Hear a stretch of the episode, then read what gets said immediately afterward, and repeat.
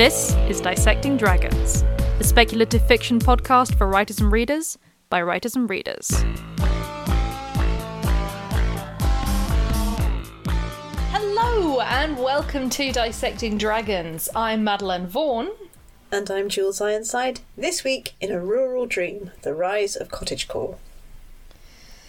Ah, okay. So there is no specific book or film which sparked the idea for this episode, although it is something that both of us have mentioned a few times. But you know what? Cottagecore, it just feels like slipping into a comfortable armchair. Yeah, and you know, at its best, that's what it should be like with a cup of tea, ideally. Um, yes. yeah, we're gonna we're gonna try and follow this in a logical manner because just like Dark Academia, it's it's more complicated than you think. In Yeah. some respects. Yeah. Now, in addition, anything which does have a strong aesthetic component often pairs up with other genres in a way you might not expect. Um, and y- you might think, well, how is that going to make sense? But it does. But we'll get onto that a little bit later on. Yeah. So, in the meantime, let's dive right in. What is cottagecore and where did it come from? Cottagecore is an aesthetic movement that celebrates and indulges in the idea of a simpler, quieter life, which centers on making things with your own hands, all kinds of crafting, interior design, and rural clothing. Yeah. In fact, the entire movement is very rural centric and has a back to nature vibe, but more on that later. Yeah. Don't get me started on the rural fantasy. Anyway. Oh, no, that, that that's coming into this a bit Yeah. later, unfortunately. The second half of the question is already going to cause dispute because, like most movements, it doesn't really have a desi- designated start date. Now, in theory, it gained traction in the 2010s and it really took off in 2018 due to a variety of socio-economic and world event pressures. Yeah. However, if you scratch the surface of the cottagecore movement, it looks oddly similar to the romantic movement of the 19th century, where the rural dream was being lauded as the true way to live. Yeah. It's like I said all along, we're just reliving the Victorian period, but skewed. Yeah. Uh, now, to complicate matters, it has several similar system movements. You've got Goblin Core, um, Grandma Core, and Fairy Core, which we'll look at in a moment. Yeah, as is usual with aesthetic movements, interpretation varies. There's probably a fair bit of discrepancy over what what each of us dragons consider cottagecore too. So there'll be something Madeline said, "Oh, that's so cottagecore," and I'm like, "Is it?" And vice versa. Yeah. And neither of us is really wrong. It's um that that's the thing with anything that's more of an aesthetic than a genre. Um, it, it, it makes me think of uh, when I was going around. I think it's the the the, the Weald um, Live Air Museum, and I sent Jules a picture of this kind of one of these old rural kind of cottages that they built up, and, and I think Jules was like, "Oh, very cottage core," and I was like, "More like hag core." There's like nothing cozy about it. yeah. But there might have been, from my perspective, I mean, Yeah. consider what I think is cosy, after all. the way you so, "Oh, very cozy," I'm going to scuttle in there, like. Yeah, like a hermit crab finding a new shell. yeah. okay, so what actually shaped cottagecore? Now, we live lives now that are completely um, antithetical to what we evolved to do. There's no way of getting away from that. It isn't normal for us to have access to the sum of the world's knowledge in our pocket devices and to spend so much time obsessing over what complete strangers think of us. And yet, And yet, added to which, work life balance is seriously out of whack, uh, particularly in the Western world. Work is usually intense and stressful. Uh, ergo, the ability to escape to a simpler way of life, even via Instagram, is very appealing. Yeah. Now, the rise of cozy fantasy can probably pe- be put down to cottagecore, but it's also fed the cottagecore movement. It's kind of become this symbiotic relationship. Definitely. And we also can't discount or underestimate the effect of COVID 19. So, for a year, most of us were essentially getting a taste of what it meant to be housebound and or isolated. yeah. Now, some people were completely alone uh, during this time. Some were shut up with others they couldn't stand or who actively wished them harm. Um, still, others were stuck with loved ones that they cared for deeply but just couldn't cope with on a 24 hour basis. I'm particularly looking at all those poor parents out there yeah. with their children. Um, consider the huge rise in divorce cases uh, when the isolating finished, for example. Um, and now, if you ask someone what they did during quarantine, you'll probably get one of two answers. Um, it'll be nothing at all except survive, or they undertook huge, immersive, and time demanding projects. Um, Jules has actually still not come clean about just how many books she wrote. yeah, that's taking it to the grave. But I know. Okay, Madeline, though. Oh god. now we're back at the hag thing. You just scuttle out of your little hovel and take me to the grave with you. Uh, no. What I'm taking away from this conversation is that somehow I've become a hag. you said it. no. Um, for, for reference, neither of those two answers is wrong. Whether you found um, some solace in a huge time consuming project, you took up a new hobby or whatever, or whether you simply just got by day to day. Neither of those things is wrong. No. Now, the high rise in crafting and then posting to Instagram, TikTok, or other social media came about partly because there was suddenly more time to do it as well. Um, but what the cottagecore movement did was offer a lifeline to those in isolation. It reframed the situation into something with a purpose, even a sense of desirability rather than a kind of a bleak necessity. Um, others who didn't have the wherewithal to do the same got to escape vicariously through the photos and videos of those who could. You know, sometimes even if you can't do a craft yourself, it's really nice to just watch someone else do one or just to appreciate the artworks um, Yeah. and the aesthetic that other people have created. And there's also a green component, so growing your own food in your own garden, baking your own bread, all representative of the self sufficiency message at the heart of cottagecore. Yeah. Uh, there's a lot of emphasis on permaculture, so perennial native plants grown to improve the soil and attract bees, or companion planting instead of pesticides. yeah. All of which is, you know, good stuff. Um, it doesn't mean you have to move to the country. It doesn't mean that you have to live out in the country and till your own fields or whatever. I mean, a window box or houseplants and things can also be very cottage core. Um, in in theory, I think it's you know we'll, we'll get into what what the issues with some of this is in a moment. Yeah. So, with all that pleasantness, we should probably flip this pretty little log over and look at the underside. Um, and scuttle away. Um, I was going to make another hag joke, but I've resisted. Um, sorry. So, what's actually wrong with cottagecore?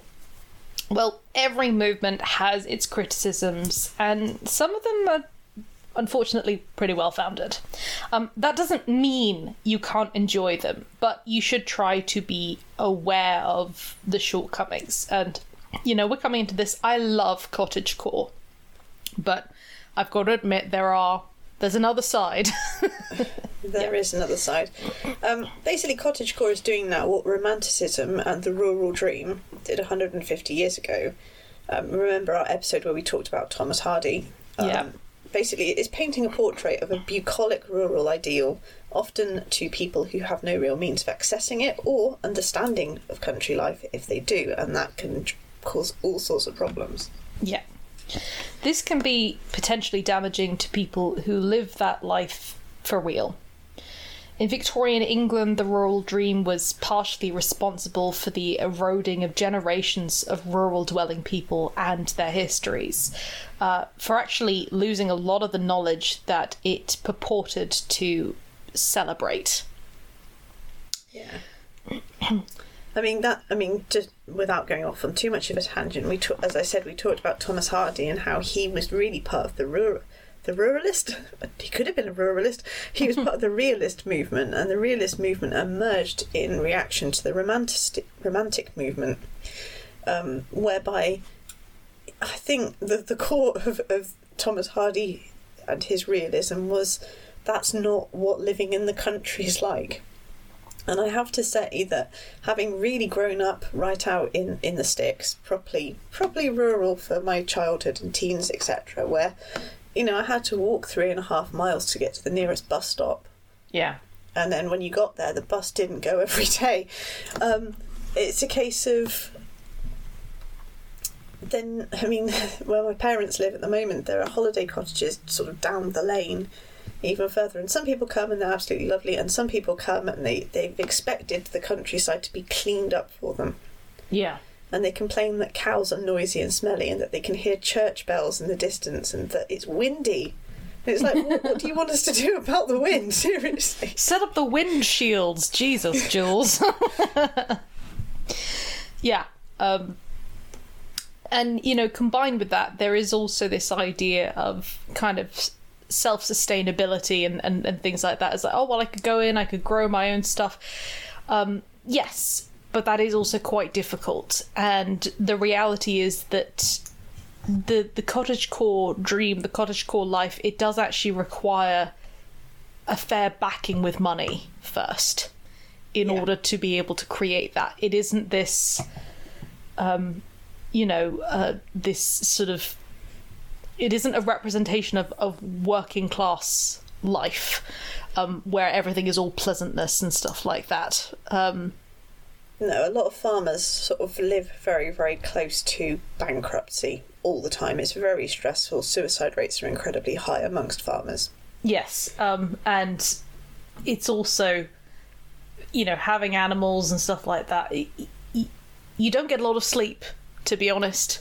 You have a lot of responsibility. There's a lot of death. It's it's very difficult at Yeah. times. It's it's not a kind of an easy thing, and I think most people do appreciate that, but we need to make sure that when we're enjoying the fantasy, and again, there's nothing wrong with the fantasy, we also don't start believing that that is representative of the reality. Yeah.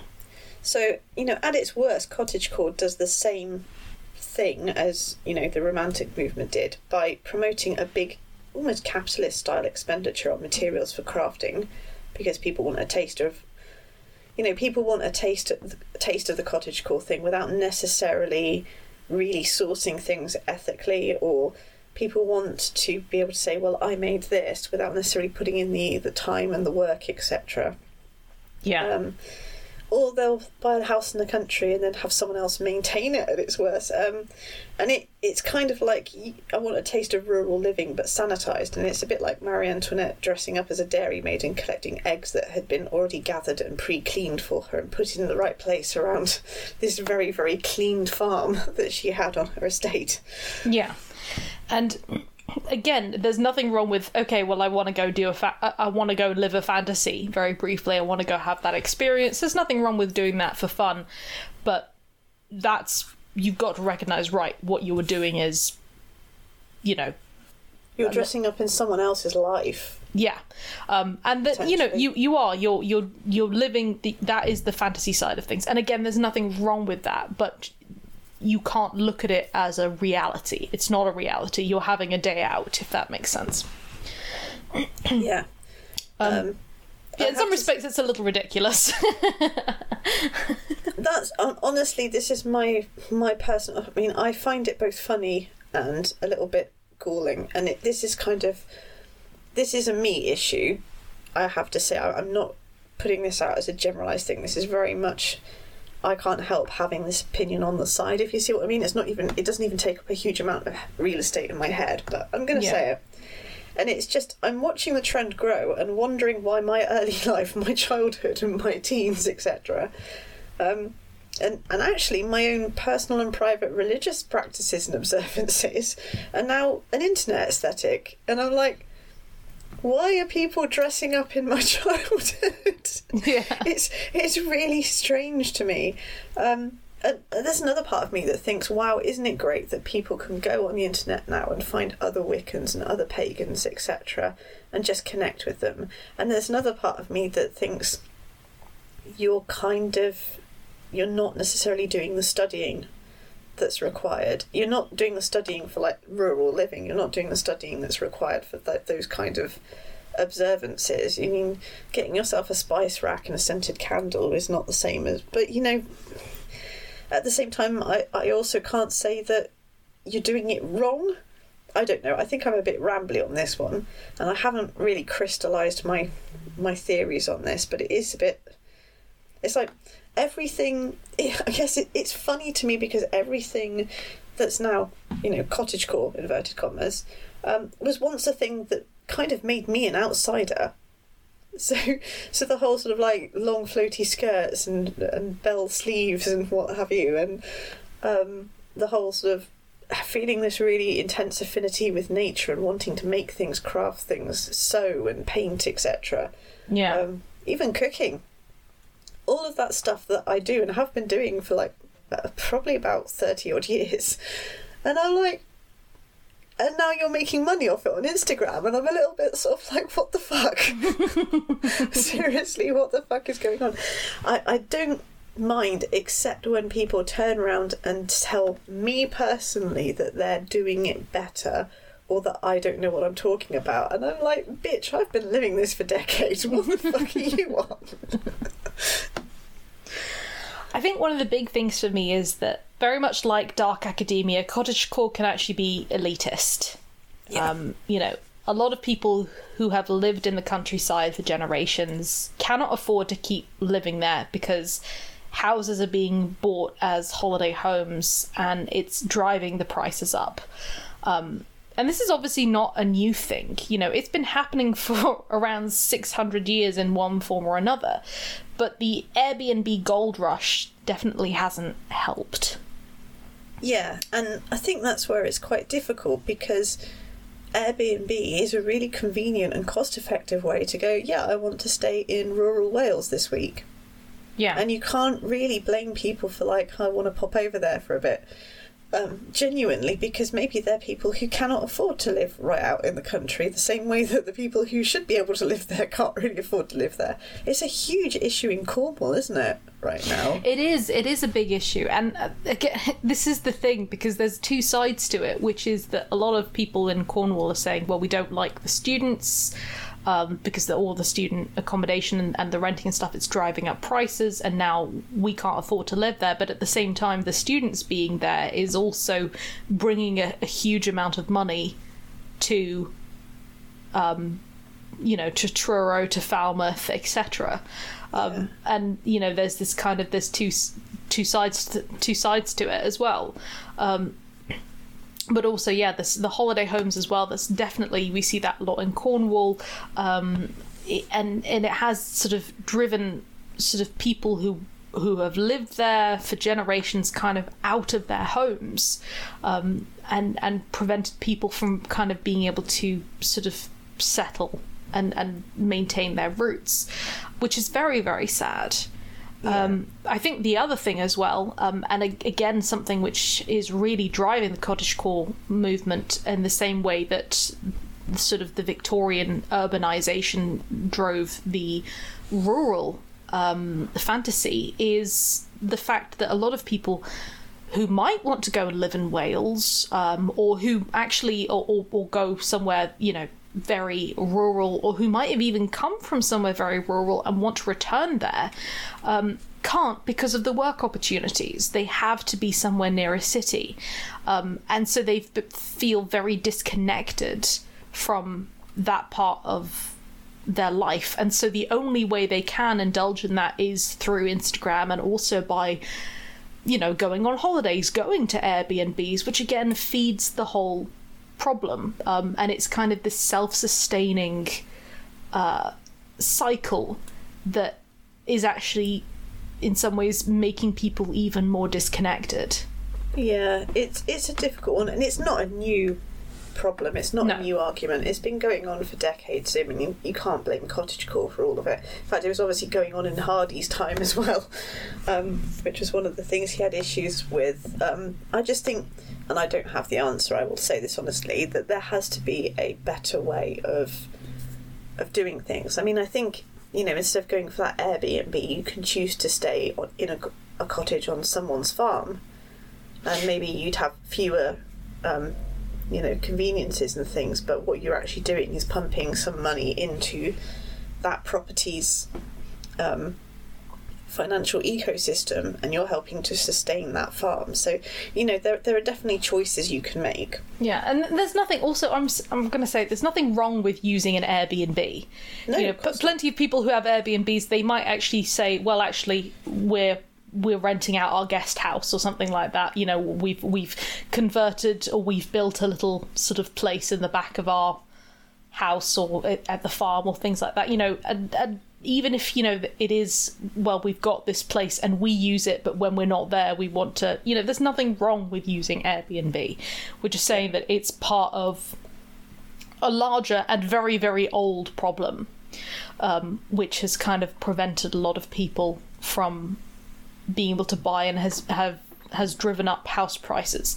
Though again, driving up house prices and stuff like that, that can also actually in the in some ways cause other things to change or improve around town. So there's I don't know, there's there's lots of different things. It's it's not a simple cause and effect. It's a whole tangle, it's a whole web. It's a it's a domino effect that has larger consequences.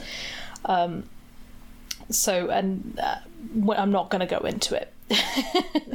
basically just take the approach of try to live your life doing as little harm as possible Yeah, then which isn't always easy but try try to go from there yeah, Um, okay, in addition, uh, cottagecore can be pretty Eurocentric, which, you know, in fairness, that's because that's really where it, it started. Um, it only really becomes a problem when it holds up the West and the European way as the only way to do cottagecore. I mean, the, you've got there's got to be versions of it from all over the world, really, because we're not the only people who have a rural way of living and handcrafting. yeah. I I think at the same time there have been, and I've seen it recently, uh, a lot of kind of videos. I think there's this woman she lives in a, a rural part of china with her family and she posts these very peaceful videos without any talking or anything like that where she's going out and she's doing different crafting and things like that um, you know, and it shows her from the start to finish. And so there has been this kind of emergence of uh, rural living out in China and stuff like that. Um, and again, it's just a snapshot of her doing one thing. We don't know what she's doing the rest of the time, but it is. It, they are really, really lovely videos to watch. They're very peaceful, actually. Yeah. And honestly, it's really nice to see her building stuff or, or creating things. Um, uh, from scratch or cooking. There's a lot of cooking ones as well. So um, I do think we're starting to see more examples of how things can be done. Uh, you know what cottagecore might look like um, in other countries with other cultures and stuff like that, and it's becoming more accepted. But as with as with everything else, there are people who are still quite exclusive and they don't want to kind of engage with other stuff. And you don't have to personally engage with things, but you shouldn't gatekeep what people are allowed to enjoy Yeah, Um, definitely. in that sense. I mean, unless it's like cannibalism or something. Yeah, cottagecore cannibalism. We're back to hagcore. Uh, Technically, it's still cottagecore. and you're talking about. I mentioned cannibalism, and I'm very sorry for it, but actually, I've. You know what? I'll tell you when we get to that bit. okay, You can look forward to that. Yay. Okay, alright. So, what other kind of cores are there? Um, we mentioned a few of these. So, uh, grandma core. Um, this is this is very similar and probably a progenitor of cottage core. Um, it focuses on elderly in inverted commas pursuits such as gardening, knitting, baking, because everyone knows you can only do those when you're at a certain age. Yeah, apparently so. Although with knitting and me, the chances are I will only be. Yeah, uh, It'll take me that long to master it. I've got a mental block. uh, Goblin Core, which is the darker twin of Cottage Core, it focuses on reusing, upcycling, and the darker, grittier aspects of the natural world. Uh, things which are not considered generally beautiful are looked at with new eyes here, and you know, you know the beauty of insects and things, for example. Um, Yeah. In addition, there's a big focus on thrifting, interior decorating with furniture and accessories that are pre-owned or revamped, and second-hand clothing. In many ways, it's an answer to a, a more consumer-driven "this must appear p- perfect" movement, if you see what I mean. Yeah, absolutely. You see a lot of. This is the nice thing is that the sort of cottage core and goblin core. There's this interest in mushrooms, um, and when you get a- into there's actually mushroom core, apparently. yeah, there is yeah. It's um, like it's nothing but fucking mushrooms. yeah and and you just it, it's interesting where you kind of see where it goes from oh pretty sort of little toadstools and cottage core and some some other you know nice ones and then it, as it gets into goblin core it's the and now the rot and now the less pretty toadstools but they're still kind of interesting and engaging and beautiful Yeah, I had a really interesting conversation with my if sort of I would say sort of sister-in-law. She's not really my sister-in-law because there's no legal binding agreement, but um, for to all intents and purposes, she is. She's uh, Alan's brother's wife, and we were talking weirdly about mushrooms and toadstools and. Um, She's a, she's a forager and is something I like to do as well. Although I have to say I draw the line at mushrooms because I'm like I'm not sure I want to inflict my mushroom knowledge on anyone else unless I might want to accidentally kill them, kind of thing. accidentally but she was talking about it, and Alan said, Well, how, how do you know that you've got the right mushroom? And I said, Well, it's very simple. If they make you keel over or see God, they were the wrong mushroom. she started laughing, and then she went through sort of like ways you can, like, sort of identify them and and things because some of them look so similar. There's only there's some very specific things you have to do to identify which ones are edible and which ones aren't. And she said yeah i've made a couple of mistakes. I've had some that made me really deathly sick and she said oh, i've had others where i was fine and then other people have been really really sick off them. Yeah. Um, and it's like I'm thinking, in some ways, you are so much braver than me. I'm great. I can wander off into nature and I can come back with edible food and I can also come back with deadly poison. But I'm still kind of like, hmm, maybe I'll leave the mushrooms where they are. Because there's like, there's two types where I'd be absolutely certain that they'd be safe to eat, but there's so many other types as well, which um, apparently they're very nice if you if you eat them. And there are others which are like, yeah, it's very nice, but leave that where it is. yeah. Do not Um, touch or eat that. So, um, so, sort of absolute sort of kind of admiration for her that she's like, oh yeah, I'll go and I'll give it a go because it's probably not going to be too bad. I'm like, it's not going to be too bad. uh, finally, you have Fairy Core, um, which is essentially cottage core, but everything is a little extra shiny and set in an enchanted forest. Um, it's fantasy cottage core, which honestly, I feel like if it's real fairy core, it should be more like goblin core in some respects. You know what? I meant to say that because I was reading about this and I thought, oh, that's really interesting, and I can see the whole unicorn and everything sparkly, and it's the idealised fantasy forest. And then it turns out that there is a rival movement which is fairly recent called Dark Fairy Core, where it's literally like the folkloric fairies and everything's very dark. so there you go. The minute anyone creates a movement, someone will create a counter movement. Yeah. People like their aesthetics. Okay, um, we can't really talk about cottagecore without actually talking about the LGBTQ plus attachment. No. Um, because cottagecore has become a movement to which many LGBTQ plus people, especially lesbian and bisexual women, are drawn, as opposed to Goblin Core, which is the home of non-binary folks, apparently. Um, and honestly, yeah, it's weird. Most of the non-binary people I know, I'm like, Yes.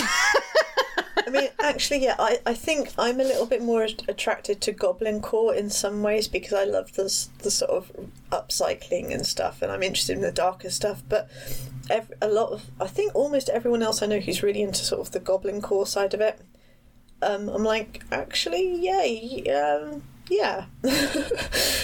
Weirdly, now I think about it, you are all drawn to this thing, so interesting. Yeah. Um, the reasons for for this are actually the same as for everyone else. Um, i.e., simplicity, beauty, the natural world, rural escapism, valuing things made, not bought, uh, with the added twist of offering a sense of belonging for those who don't fit in elsewhere, which I can really, really understand. Yeah, absolutely. Um, for lesbians and bisexual women, especially, it offers a way to be feminine whilst not adhering to the magazine ideals of what constitutes beauty and femaleness, um, and also allowing space for their sexuality to express itself. So, uh, there is there is also the idea that you don't have to give up this modern in control woman archetype, but you can still be soft and feminine, etc. Um, and I can I can really see that because um, I'm not slamming this, but it seems to be fashionable at the moment to really, really layer on makeup, which I honestly have to say is not something that I've I've ever done really, mm. if I wear it at all. Um, and it's a case of a lot of these people they do it and they do all the contouring and and, and they'll quite openly do it on YouTube, etc. So it's not like they're hiding their original face or anything. It's just kind of this is how you do it. This is how you get this look. And I personally find it very uncomfortable to have more well layers and layers of makeup on. I like my skin to breathe.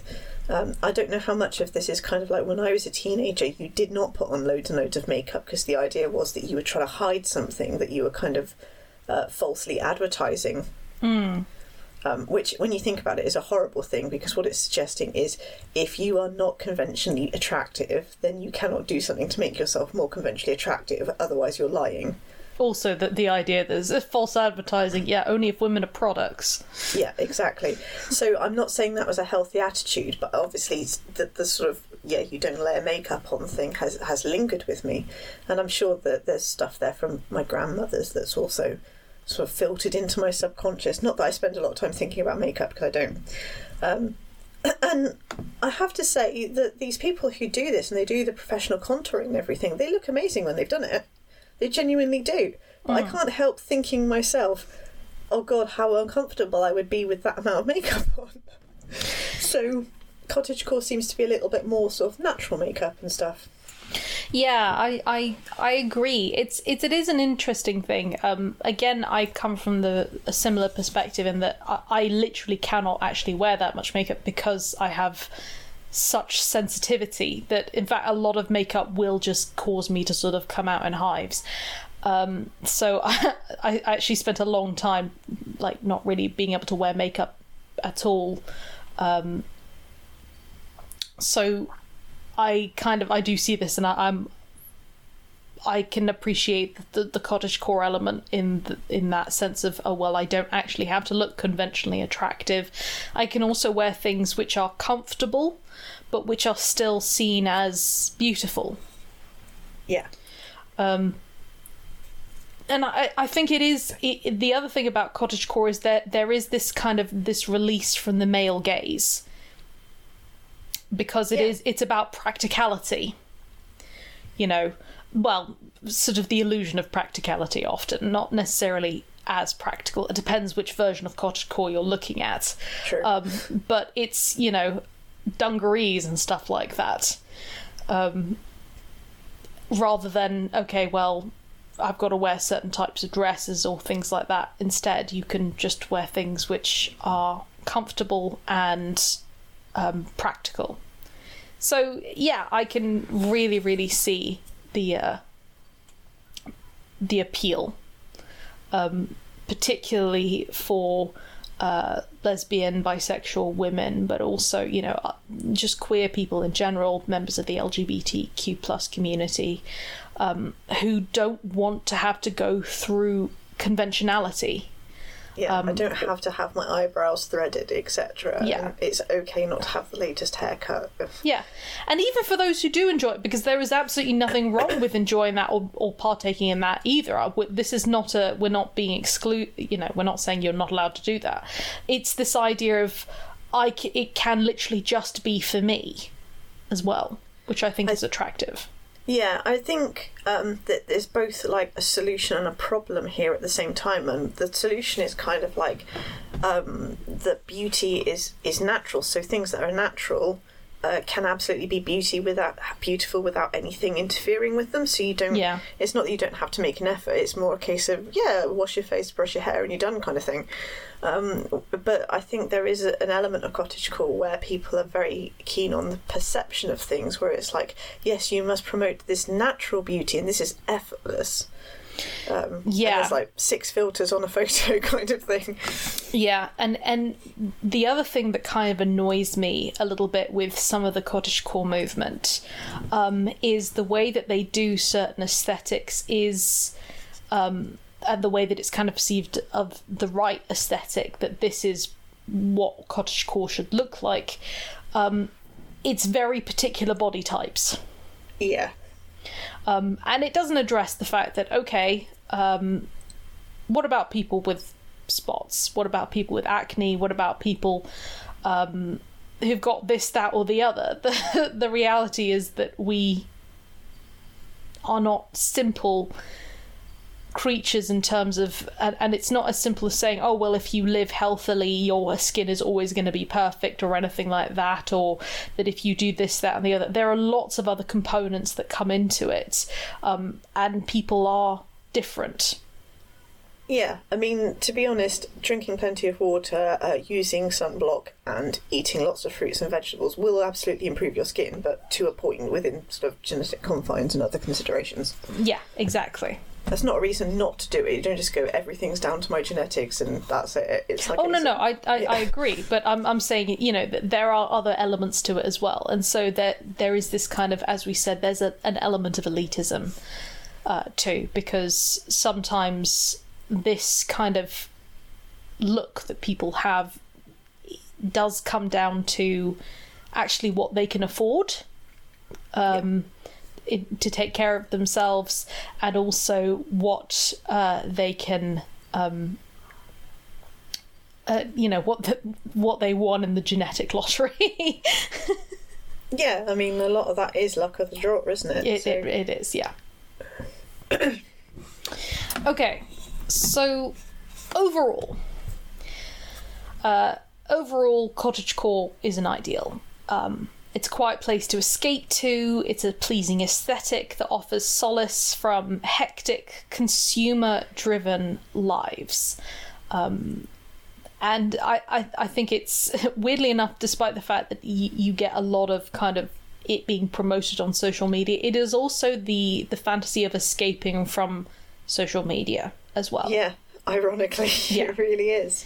Um, I think it's well on its way to becoming a genre of its own, in the same way that dark academia did a few years before. So, Yeah. because we started off with a dark academic aesthetic, and then it was kind of like, oh, I'm writing books and we're making films with a dark academic aesthetic over it, and it's like, oh, so now we have this genre. Yeah, absolutely.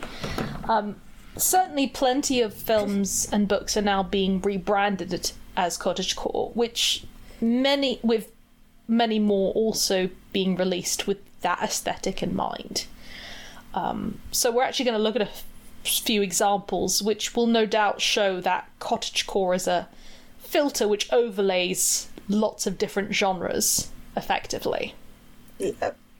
Okay, I'll start, and this is the horrifying one I was talking about earlier. um, I read it last year. I was lucky enough to receive an ARC. Um, it is so beautifully written. This is Bloom by Delilah S. Dawson. Beautifully written, exquisite prose, very, very sensory, um, almost sensual type prose.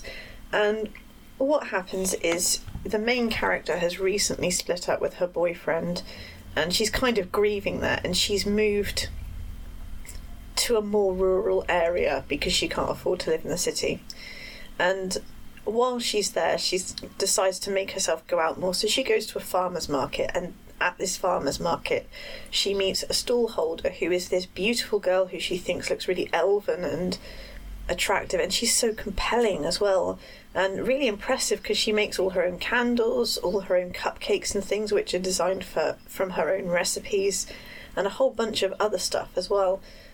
And she's just captivated by this girl, and gradually she kind of starts to think, I'm into women as well as men, which is something that had never occurred to her before, or rather, I'm certainly into this woman.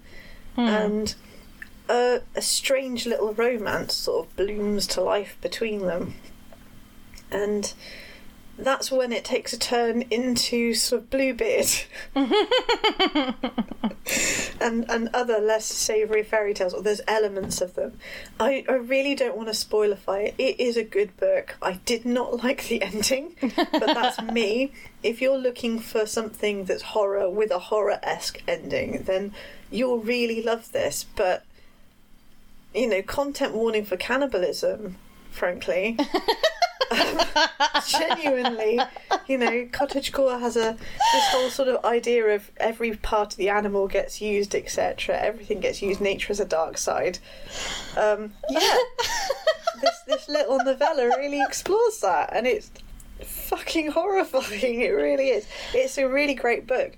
And why am I putting it under cottagecore? Well, because seventy percent of the book is absolutely cottagecore. I mean, it actually talks about the flavors of the of the cupcakes and things. And I didn't know where you were going there for a second. Like the flavors of the. Well, no, you see, you think I'm joking, but I mean, I the- know, I know. the, frosting on the cupcakes is made with lard, not butter. So um, oh God, no!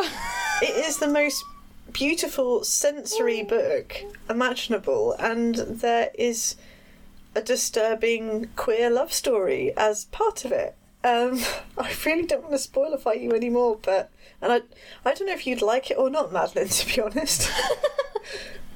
You think because something's got cannibalism in it that I'm Well, I was more thinking the cottage core might be your thing. It's like just read seventy percent of the book and stop and pick this page number. Okay, Yeah. pretend there's a happy ending. 'cause there is. remember that that stuff really freaks me out. Yeah. Um, so it, it kind of freaks me out too. In fairness. Um, so basically, it is a case of cottage core here, very much being a filter overlaying what is essentially a traditional horror horror novel.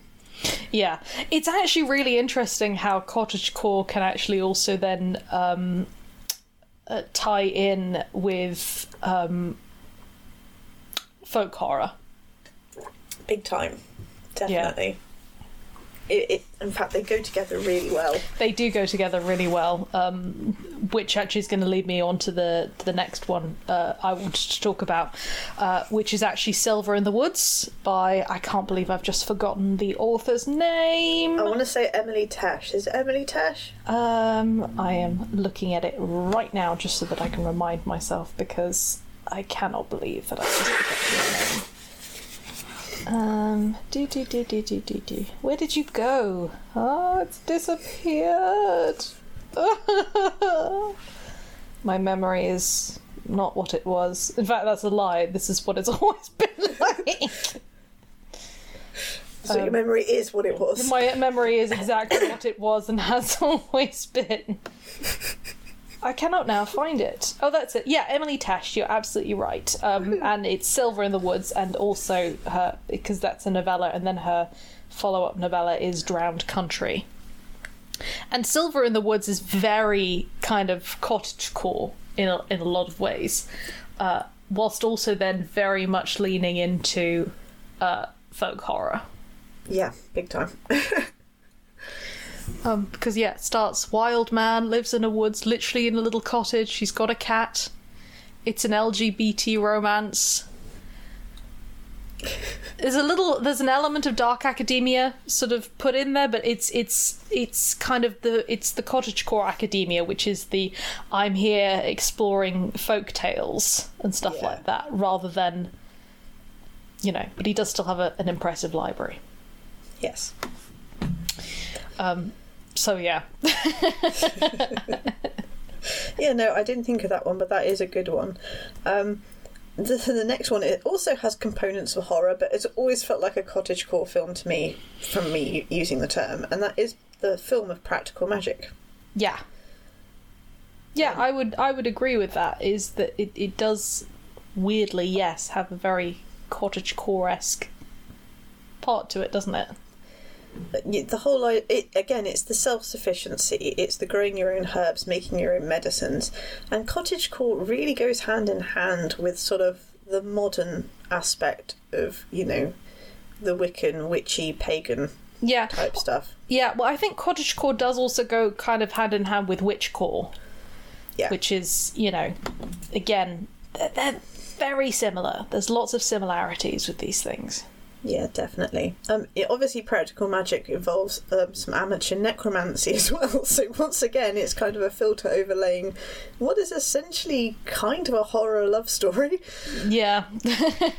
we talked about this before. Practical magic defies definition, really. Um, par- partly because its structure is a little bit wonky, but we love it anyway. okay. Uh, next one, um, the Secret Garden. Yeah. Which I actually, I, I should have added that I like the Secret Garden film from 1993 better than I like the book. The book is structurally a mess. Yeah. Yeah, I, I think the film is is very good. It, weirdly enough, the, the, the film with the Secret Garden it, it does actually kind of also uh, tie into a different type of of um, uh, of, of core, and it, it's not. I can't remember what it, it's called, noble core or something like that, Yeah. where it is not just right cottage core because there's less cottagey and more Great house. great sort of thing. house. Yeah, Yeah, in the sense of might I have a bit of earth to plant things and make things grow, and then Mary Lennox actually going and doing that and finding the secret garden, and the Robin apparently helping her. Um, Yeah. that's very cottage. Oh yeah, absolutely, I think, absolutely, yeah. Weirdly, the found family aspect of it, you know, Dickon and her cousin, who's been like shut away in the house somewhere because he's got a hunchback and can't walk. Um, all of that again is very cottagecore type stuff. You've got the, these children who essentially, um, you know, innocent um, with the shadow of things to come ahead of them as well. Yeah, absolutely. Um, found family, I think, yeah, is a huge element of cottage core. I wonder why. definitely. Um, I'd also add, I obviously had a great few years there of sort of periody type films that that were, you know, coming out and being quite warm and cozy, but still quite gripping. And that was Little Women. yeah. um, from 1994. I still haven't seen the new one, so I can't comment on it. Uh, but this had Winona Ryder in it and uh, Kirsten Dunst and a bunch of other people. And I still really love that film, and certainly, the, I mean, the beginning of it is very Christmassy, but I mean, that feels like a very cottage core film because uh, the March family are, in reduced circumstances, so they are like returning their gowns, they are getting shoes out of rag bags and things like that. They are making, doing, mending. Um, and it, it's interesting to have one that's sort of set in, in Concord in America as well, rather than a cottage somewhere in the UK. Yeah, yeah, absolutely. Um, Kiki's delivery service, um, My Neighbor Totoro. Yeah. I mean, there's a lot of cottage core elements to several of um, Miyazaki and and Studio Ghibli films. Uh, probably, and I think a lot because of the ethos that they have behind the films, where they want to kind of create this sense of joy in the everyday tasks, and so there is this this beauty in the simplicity and enjoyment of doing simple things, where it is kind of celebrated, which I think is is a core aspect of cottagecore. Definitely. It's things like the. I mean, I, I picked the two most cottage corey ones that off the top of my head, but there are others where, I mean, you've got aspects, there's scenes where, you know, the found family aspects in most of those films, the environmental consciousness in a lot of them. Although Yeah. I don't think we can call Princess Mononoke cottage core exactly. No, and this is the interesting thing in that again, I think that they actually managed to capture both sides of the cottage core element uh, Yeah. with this understanding of sort of r- rural living and stuff like that, because you also have the Grave of Fireflies, which is obviously a We don't harrowing. talk about that. we don't we don't talk about that. I'm It's over it. absolutely harrowing, um, but is also this aspect of okay, well, let's actually look at real rural living, trying to to do these things, and what happens when everything fails. Yeah. What happens when you need a doctor and home remedies aren't enough? You know, Yeah. Yeah, absolutely. And uh, um, even Howl's Moving Castle, the bits where Sophie's cleaning or when they're making breakfast together or whatever, that, that's not a cottagecore film, but it definitely has scenes where it. Um, what's really cute about Kiki's delivery service is you've got a young witch who, with her little cat, who who is trying to set up a delivery service, and she's not doing the best she can as a witch. She's kind of kind of failing. Um, Yeah. My neighbour Totoro is is very much what happens to the children when there's something really traumatic going on in their family, and again, it's that rural setting. Um, and the you know the little nature sprites and things that that are helping them. Yeah, absolutely. Um, it is this. It's the sense of fun, adventure, but also of, you know, the underlining sadness and difficulty um, that comes with moving and and discovering something new. Um, there's cottagecore elements to Wolf Children as well, um, and again. One thing I think that is kind of really understood by Studio Ghibli and stuff like that, because I, don't think Wolf Children is Studio Ghibli, but it's No, the same it's kind not. of thing I can't remember the name of the. yeah um is again this this aspect of both the beauty and the brutalness of nature um Yeah. which is why yeah you wouldn't call princess mononoke cottagecore but you can totally understand how it's made by the same people Yeah, absolutely. Um, the thing with Wolf Children is a huge part of that is in fact cottagecore because in order Yeah. to raise her children, she moves to the country and she learns to do all those things to rear her own food, etc. yeah So that her children, who can turn into wolves, um, will actually be able to live a somewhat normal life. yeah Um, but really, that's a film about family drama and and parting ultimately. yeah Um, with a cottagecore filter over the top, which makes it no less traumatic. Yeah, it's super Not in the least. traumatic. I, re- I, was, I was told when, when we watched it, it's like, oh, you'll, you know, it's real, you'll really enjoy this, and I just left it feeling cold. I was like, this is just really sad. this Yeah. is, yeah, I guess it is. Why did you do this to me? Uh, um, okay, one that I kind of agree with, but I can see other people going, "How could you get cottagecore with that?" Is Amelie, which is a French film that I love personally, um, and I think it's Amelie herself who is the cottagecore element because she has an odd way of looking at the world that's very sensory, that has an appreciation of the ordinary and the decent. Yeah, I completely agree. And the, one of the things, sort of with Amelie as well, which I think ties in with another aspect, is that we've obviously talked about how cottagecore and stuff like that really appeals to a lot of people, members of the LGBT plus uh, Q plus community, um, but also it tends to appeal to a lot of people who are neurodivergent. Yeah, Amelie as well has a very neurodivergent feel to Yeah. it. You know, they never say she's autistic or she's got ADHD or anything like that at all. Um, but I think a lot of people who are neurodivergent kind of connect with her because of that. And cottagecore, I think, also is very appealing uh, to people who are neurodivergent because it, it kind of actually captures perhaps one of the ideal ways of living for people whose brains work like that, for people who are highly creative, etc. yeah, definitely. I'm not sure whether I agree with the next one or not. And I, I kind of saw this on someone else's list, so I thought I'd include it and we can just have a quick chat about it. And that's The Sound of Music.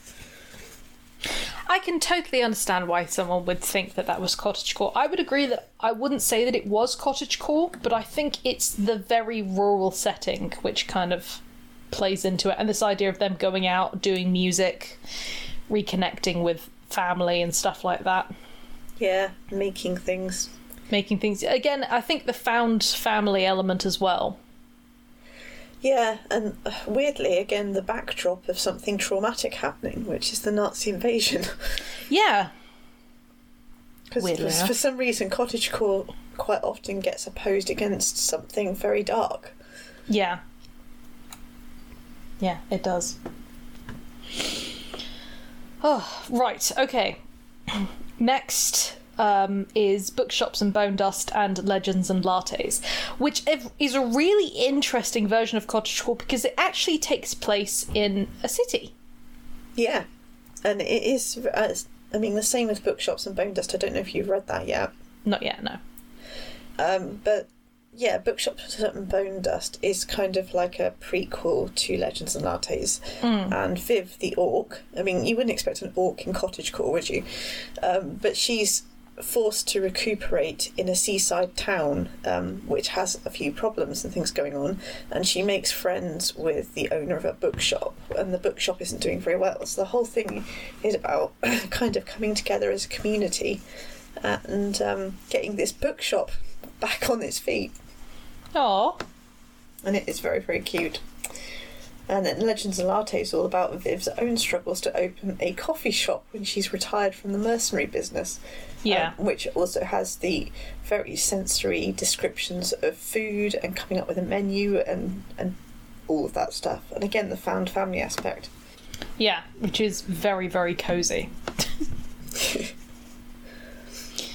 um, okay, and uh, last uh, we have the very secret society of irregular witches, which, yeah, honestly, yes, Yeah, I mean, it- as you say, it's kind of witchy, witch core again. and You've got witches once again with this whole cottage core thing going on, but again, you've got the making stuff, you've got the rural setting, you've got the found family.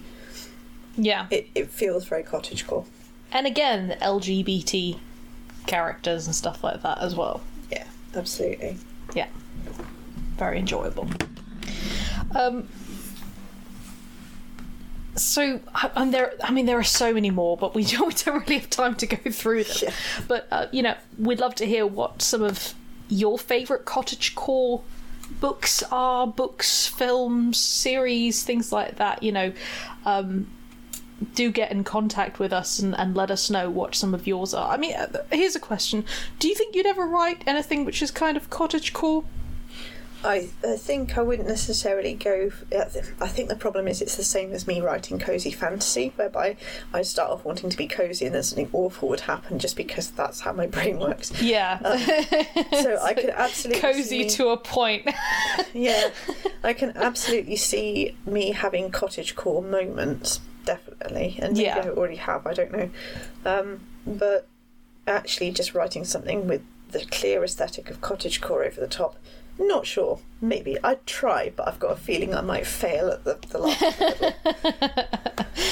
Ah, so close, and then you, and then something started crawling out of the well. yep, basically, so near and yet so far. Um, I think I'm probably the same in that it would, it might start as very sort of cottage core, and then it would get a little bit into the into sort of.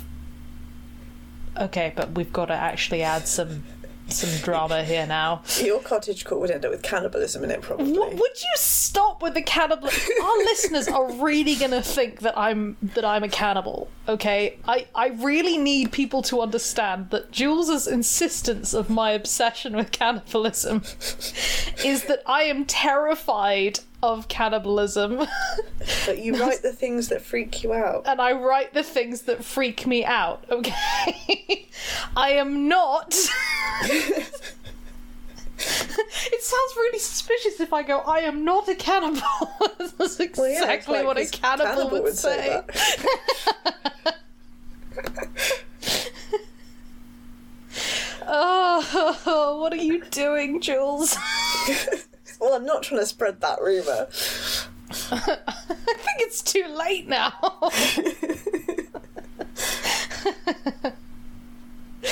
okay.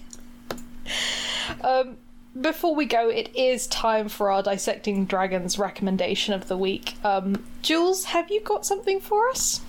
Uh, yes, I watched a film called Saltburn on Friday, uh, last well, last Friday, uh, which is not cottagecore at all. It's um, it's def- oddly, it I would count it as dark academia. Uh, Okay. Even though only twenty percent of the film takes place, it, it, whether it's at Cambridge or Oxford. And basically, it's this boy from Merseyside called Oliver who goes off to one of these top elite universities and kind of gets sidelined like, by all these, you know, very wealthy, entitled kids because he's not super wealthy and mm. he apparently has come from this really troubled background. He's, he's a scholarship student, so he's being snubbed Right. and then he has this kind of meet cute moment with this incredibly popular hot boy who happens to be the heir to an enormous fortune in the castle called Saltburn. Mm-hmm. And it kind of goes from there, and it is a story of obsession. Um, Right. What it does incredibly well is it reminds us that people who are obsessed with other people tend to hate them as much as they love them. And it gets very dark. It's deliciously fucked up. It really is. Do not expect a happy film, and there is some really disturbing shit in it as well. Um, but it's, it, you know, it, it's pretty sexually graphic in places as well. Uh, not not sort of on-screen sex, but in terms of what it's implying, it's like, ooh, that's. That's not good. Um, Oliver gets invited in the end to Saltburn with this guy Felix, and he sort of inveigles his way in the family. And I think this is the point where you start to think: Is Oliver actually the protagonist? is he a good guy? um, there's all sorts of little clues and flags and stuff in there that tell you where it's going to go, but it still manages to pull off a bit of a surprise.